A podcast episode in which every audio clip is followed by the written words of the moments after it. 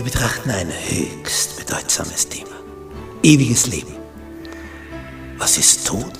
Was passiert im Tod? Was geschieht danach? Gibt es eine Auferstehung? Was sagt uns die Bibel darüber? Das wollen wir miteinander betrachten. Die Bibel verschweigt uns das nicht, ganz im Gegenteil. Sie zeigt uns auf, was im Tod passiert, was danach sein wird, welche Möglichkeiten es gibt, in die edle wie in die unedle Richtung. Wir haben eine Riesenchance. Die Frage ist nur, nützen wir sie?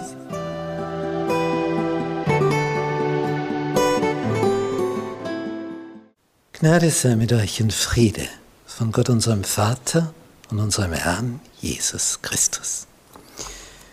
Wir studieren in Serie das Thema über Tod, Sterben und Zukunftshoffnung. Lektion 12. Die biblische Weltsicht. Und auf die kommt es an. Unser Merktext für diese Woche. Er aber, der Gott des Friedens, heilige euch durch und durch, nicht nur furniert, und bewahre euren Geist samt Seele und Leib unversehrt, untadelig für das Kommen unseres Herrn Jesus Christus. Brief des Paulus an die Thessalonicher, der erste, in Kapitel 5, Vers 23.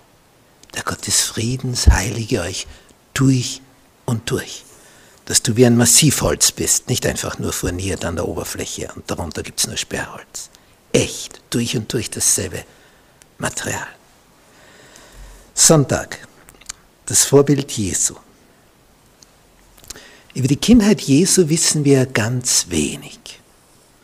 Und das auch nur durch Lukas und ein bisschen bei Matthäus, weil Lukas Maria aufgesucht hat und sie gefragt hat, wie war denn das am Anfang? Wie hast du das erlebt und wie war dies und wie war das? Er hat geforscht und wollte das herausfinden. Ja, und Maria hat ihm allerhand erzählt. Und dann hat er diese Geschichten aufgeschrieben, der Lukas, und am Ende seines zweiten Kapitels in seinem Evangelium schreibt er, und das ist zusammengefasst die ganze Kindheit, und Jesus nahm zu an Weisheit, Alter und Gnade bei Gott und den Menschen. Weisheit, Alter, Gnade. Aber Gnade bei Gott und Gnade bei den Menschen. Nicht mitunter begegnest du jemand, wo du merkst, dieses Kind ist aber seiner Zeit weit voraus. Ich erinnere mich an eine Kirchengemeinde, da waren zwei kleine Buben, die waren gleich alt, aber wenn du dich mit ihnen beschäftigt hast, dann hast du gemerkt, der eine, der ist weit voraus. Der andere war ganz normal, der war nicht zurückgeblieben. Ganz ein normales, aufgewecktes Kind.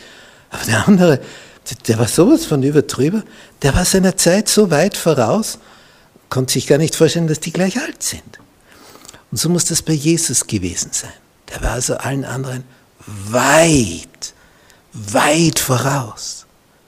Kommt also in einem Alter gewisse Dinge, wo ein anderer eben noch nicht dort ist. Und es ist normal, dass du noch nicht dort bist.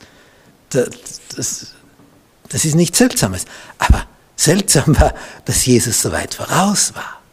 Das war das Eigenartige. Und er nahm zu, immer mehr, immer mehr.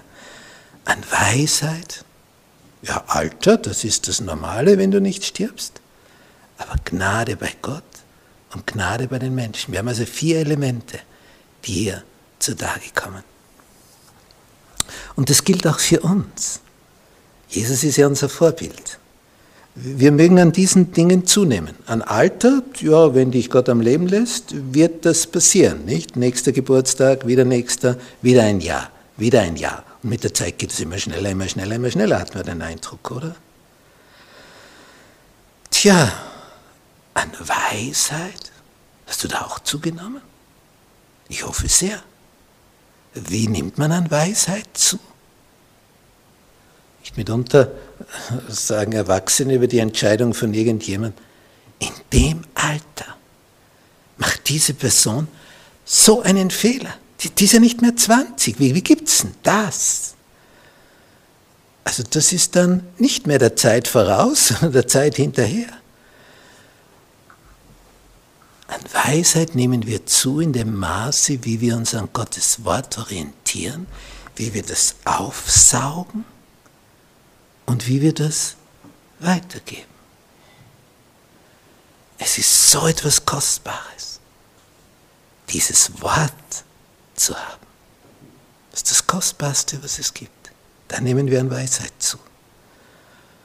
Und wenn du an Gnade bei Gott zunimmst, und an Gnade bei den Menschen, dann, dann hast du ein Leben, das sich zu leben lohnt.